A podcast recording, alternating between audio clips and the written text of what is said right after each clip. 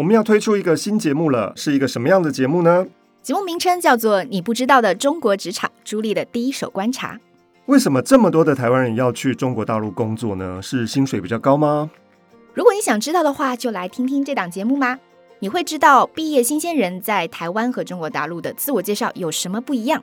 那台湾有惯老板，但是中国大陆很少会有这样子的说法，等等，跟大家要聊的话题。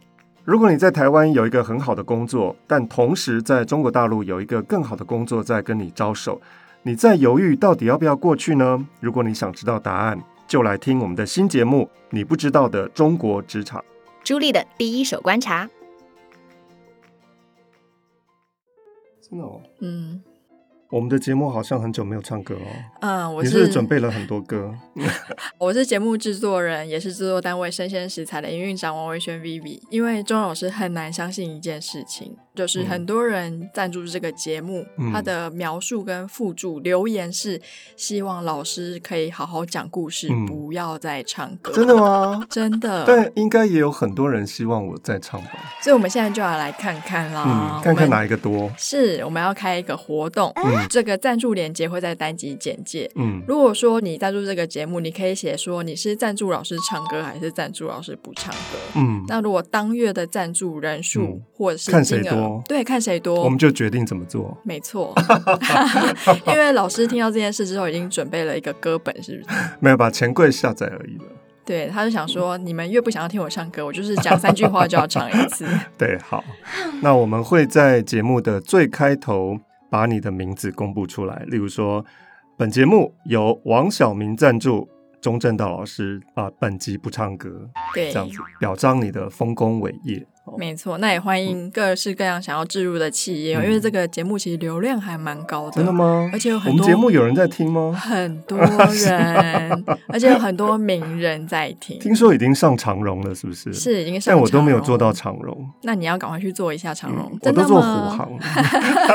那我再看看虎航要不要放你的节目。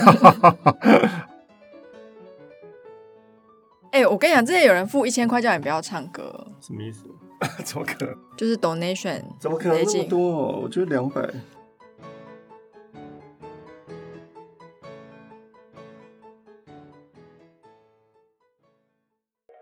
本节目由生鲜食材科技出品。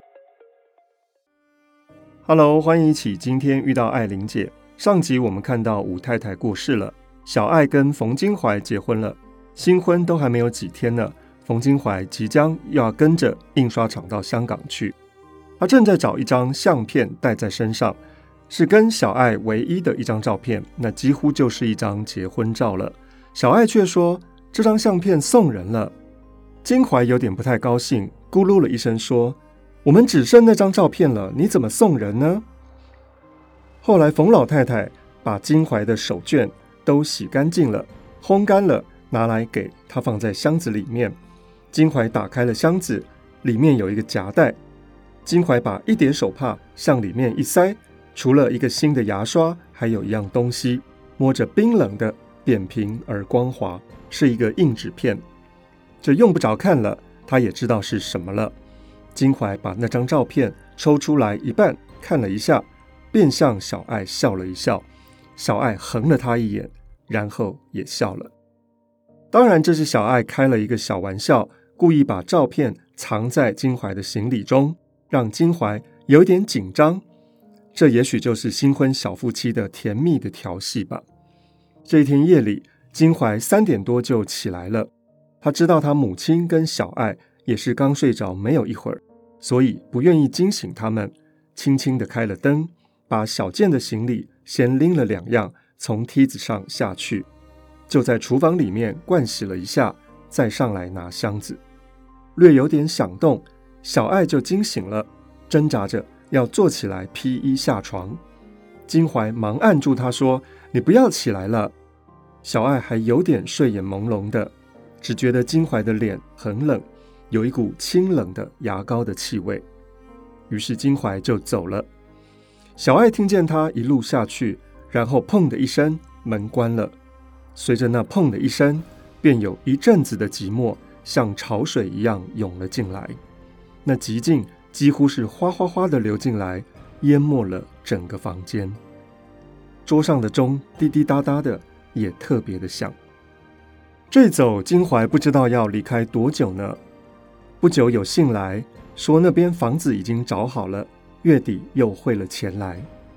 这里小爱也托下楼的一个孙先生写了信去，又写了一封信给乡下的兄嫂，叫金怀的哥哥出来一趟，把母亲给接回去。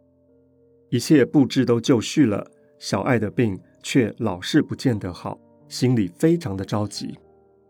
原本的计划是，小爱病好了之后，他要去香港找金怀的，现在可能也没办法实现了。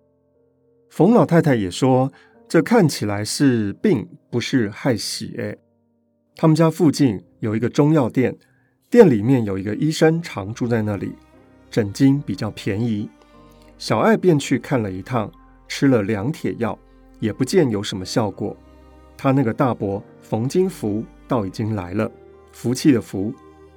小爱结婚后从来都没有到乡下去过，所以他跟大伯冯金福是第一次见面。冯金福来了之后，少不得总有一两天的耽搁，没有地方住，只能住在楼下的客厅里面搭了一个铺。他们这个客厅的后面拦掉一半，另外一个房间租了出去，前面却把一排隔扇全部拆了。扩展到天井里面，占去了半个天井，所以虽说有客厅，但倒有一半是露天的。夜里面风嗖嗖的，睡在那里十分的冷。什么叫做隔扇呢？传统建筑当中，作为隔间用的木板或者是纸壁，上面做窗户状，可以糊纸或者是装玻璃。总之，这是一个占地方的东西。金福有好些年没有来到上海了。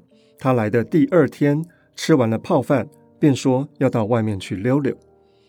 出去没有一会儿，却退回来了，说外面乱得很呢，马路上根本走不通。这是反映了一九四一年上海即将要面临日本的攻陷。住在客厅的后面的孙先生，是一个在洋行里面做侍老夫的。什么叫做侍老夫呢？它是一个上海的俗语，侍是方式的侍，老是老人的老，夫是丈夫的夫，也就是店里面的推销员，侍老夫。英文 S H R O F F，Shop。这个侍老夫每天早上按时出去上班，这个时候也退了回来，带来了惊人的消息，说日本人开进租界了。外面人心惶惶，乱得一塌糊涂呢。因此这一天，大家都关在门里面，守在家里面，没有出去。孙先生到隔壁去借打电话，起初一直打不通，因为电话太忙碌了。直到晚饭后，才又接通了，听到了一些消息，说日本人同时也进攻了香港。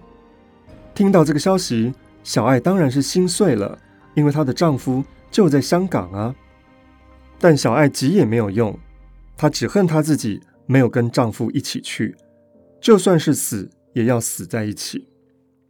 十天之后，报纸上面登出了香港陷落的消息，至少那边的战争已经结束了。但是一个月、两个月的过去，上海跟香港之间一直消息是不通的，生死未卜。小爱他们这个时候一点进账都没有。稍微有的一点积蓄也快要用完了，金福还住在他们这里。起初是因为路上不好走，他也没有办法回到乡下去，所以凭空又多了一个人吃饭。金福住在这里，心里面也非常的不安，一直想要回到乡下去。忽然有一天，他们家的三弟金桃也到上海来了，桃是桃子的桃，说金福幸好不在家乡。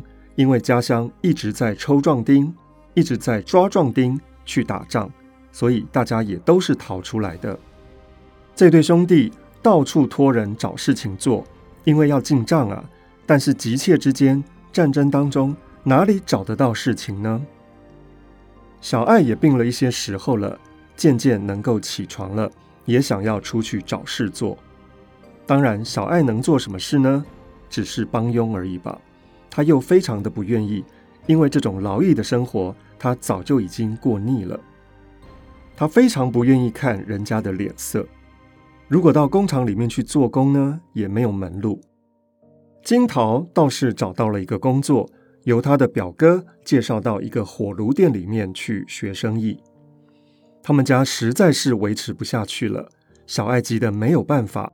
刚巧楼底下的孙先生有一个朋友家里面需要一个女佣，就把小爱推荐过去了。这家人姓吴，吴家的男主人是孙先生的同事，不过就是洋行里面的一个士老夫而已。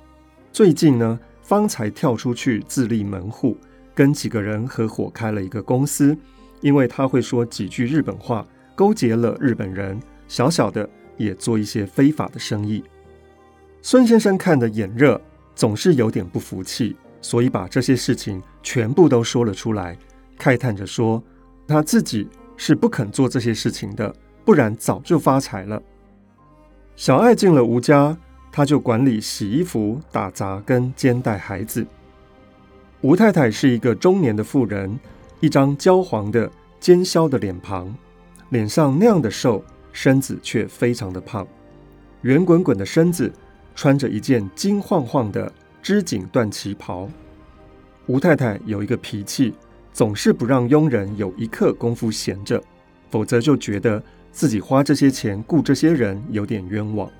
所以只要看见下人在那里休息，暂时没有做什么事情，也一定要想事情出来给这些人做。他们每天吃剩下的鸡鸭鱼肉，也不肯给佣人吃，说如果让他们吃惯了荤的，哪一天要是没有荤菜吃了，他们又要叽咕了。索性一年到头就让他们吃素，倒也一声不响。吴太太有的时候也会骂烧饭的佣人，嫌他菜做的不好，拿起来就往痰盂里面一倒，说：“你以为烧坏了就给你们吃了，偏不给你们吃。”小爱最是受不了这种斥骂的牲口，仿佛那是另外一个世界的回声，他以为早就已经永别了的一个世界。但是小爱只能够忍耐着。这里的工钱虽然不多，但是常常有人来打麻将，所以外快倒是不少。小爱又把金福推荐给吴家，在吴先生的行里面做出店。什么叫做出店呢？出去的出，店面的店，出店就是送货的伙计。金福因为认识几个字，所以能够做这样的工作。金福做事之后，也寄了点钱回家去。此后没有多少时候，他的老婆就拖儿带女的找到上海来了。也还是因为乡下抽壮丁，他们家的男丁全部都跑光了，不出人就得出钱呢、保甲长借机敲诈。什么叫做保甲长呢？保甲，保护的保，甲上的甲啊。保甲是宋代就已经有的户籍的管理制度，在农村当中，十户为一甲，十甲为一保，所以保甲长类似于我们现在的里长、乡长之类的，借机来敲诈。金福的老婆实在是被逼得没有办法了，所以也来到上海。天哪，这个小小的阁楼到底要住多少人呢？小爱还好，现在到外面去帮佣，不用回来。而金福也可以不用避什么嫌疑的，就跟他的老婆跟孩子都移到阁楼上面去了。小爱有的时候回家来看看，他家已经是一个鸠占鹊巢的局面了。他觉得这也是应当的啦，因为自己娘家没有人，所以一向把金怀家里面的人当做他的至亲骨肉。同时，他也总忘不了他从前不过就是个丫头，人家总说。大户人家出来的丫头，往往是好吃懒做，不会过日子，所以小爱偏要争一口气，一向非常的刻苦。她总想人家说她是贤惠的。小爱每个月的收入自己很少动用，都拿到家里面来。不但冯老太太靠他养活，就算是金福夫妇也全仗他的接济。金福的收入有限，还有那么大群的女儿嗷嗷待哺。实在也是不够用的，而最小的一个小叔叫做金海的，海是海洋的海，已经送到一家皮鞋店去做学徒了。两个小叔都在店里面学生意，虽然管吃管住，衣裳鞋袜还是要自己负担，又要小爱拿出钱来。小爱其实有时候也会抱怨的，但是每逢看到他们，总觉得十分亲切，因为就会想到金怀。现在这个时候，香港陷落已经快四个月了，金怀都没有写信来，小爱渐渐的感到凄凉、恐怖、绝望。在这种时候，小爱总是偶尔回家一趟，虽然家里这些人也并不给他什么样的安慰。但是只要听见他们一家老小叽里哇啦的用家乡话说话，不由得就有一种温暖的感觉，心里踏实了许多。有一天晚饭后，金福忽然到吴家来找小爱，很兴奋地说：“金怀来信了，今天早上到的。他们也不晓得，等我回去才看见的。”说着，便从衣袋里面取出那封信来，念给小爱听。玉珍贤妻，我现在已经平安的到达贵阳，不用挂念我。在香港战事发生后，我们虽然饱受惊吓，幸而倒没有受伤。印刷所工作停顿了，老板不复见面，拒绝援助，以致同仁们告代无门，流落他乡。去年香港的天气异常的冷，没有带棉衣。饥寒交迫，我们后来就决定冒着艰险步行到内地。现在已经到贵阳了，在这里找到了工作，暂时可以糊口。现在别的什么都没有，只是不放心你们在上海，不知道什么时候才能团圆。不知你病好了没有？你的身体不好，但母亲跟家里人依然会赖你照应。书不尽言，夫。金怀白，小爱听到这里，不觉得心头一阵心酸，两行热泪直流下来。他本来马上就要回信的，就请金福代笔。可是这封信，他倒有点不愿意叫金福写，另外找一个测字先生写了。其实里面也没什么话，不过把家中的近况告诉金怀，无非叫他放心的意思。他现在。也略微认识几个字了，信写好了，拿着自己看，不是自己写的，总觉得隔了一层。他忽然想起来，从前金怀送他“冯玉珍”三个签字，可以当做一个图章盖在信的结尾。金怀看到一定要笑的，他根本不知道那东西小爱一直还留着呢。隔天下午，小爱就趁吴太太出去打牌，溜回家去。拿那个签字，冯老太太见他来了，便说金怀来信的事，说这金怀也是的，跑到那个地方去，不是越走越远了吗？小爱没有替金怀辩护，因为心里想说，反正说了你也不懂。那个签字是包了一个小纸包，放在一个旧牙粉盒里面，河面上印着一个五彩的大蝴蝶，他记得。就在抽屉的一角，找来找去就是找不到。冯老太太问说：“你在抽屉里面找什么呀？”小爱说：“我有一个牙粉盒子，装着一点东西，找不到了。”冯老太太说：“那天我看见阿毛带着一个牙粉盒子在玩的，一定是给他弄不见了。”阿毛是金福的大女儿。当下小爱就没有说什么，想说如果要查问起来。怕他嫂嫂要多心了，东西一到小孩的手里面，一定就是没有了，问也是白问。而且这是一桩小事，但虽然是小事，小爱心里面还是很气恼，又觉得悲哀。这个时候，他同时看到桌上放着一个小锅子，这个小锅子是借给他们用的，已经被敲扁了两块。也没关系啦，因为家里有小孩，东西总是容易损坏一些。金福夫妇带着这几个孩子一住就住了两三年，家具有的时候就缺条胳膊、缺条腿的，这其实也没什么。小爱有一次回来，看见他的一面镜子也被砸破了，用一根红色的绳子绑起来，勉强使用着。镜面上横切一道裂痕。小爱看了，十分的生气。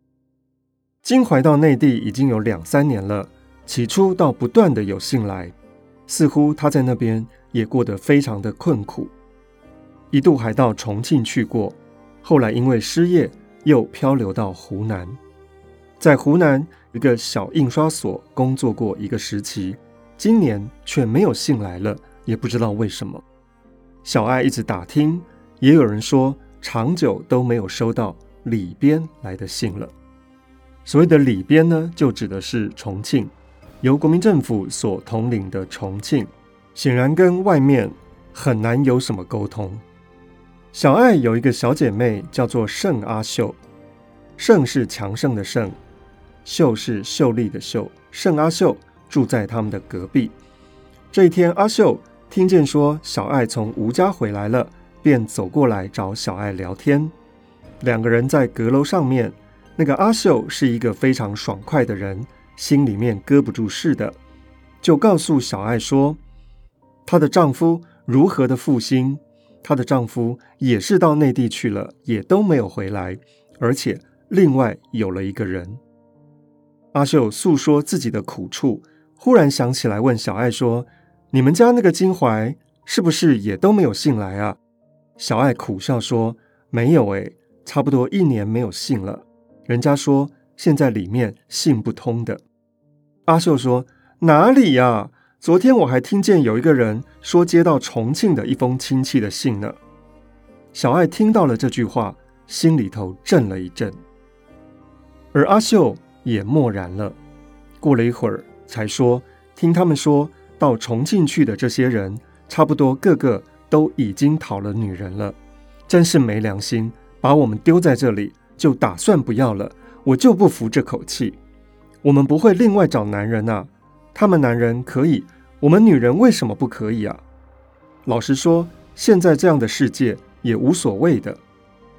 阿秀涨红了脸，说话声音非常的大。小爱听他这口气，仿佛阿秀好像也另有对象了。他们这样在阁楼上面说话，可以听见金福的老婆在楼下纳鞋底，一针一针的把那个麻线嘎嘎嘎的抽出来。这时候，那声音却突然停止了，一定是竖着耳朵在听小爱跟阿秀的对谈。等会儿一定要去告诉冯老太太去了。冯老太太的脾气也跟一般的老年人一样，常常对小爱诉说。大媳妇怎么怎么不好，而照样也对大媳妇说其他媳妇的怎么怎么不好。小爱可以想象他们在背后怎么样的议论自己，一定说阿秀在那里劝他，要小爱把心思放活动一点点，是不是要另外找男人了？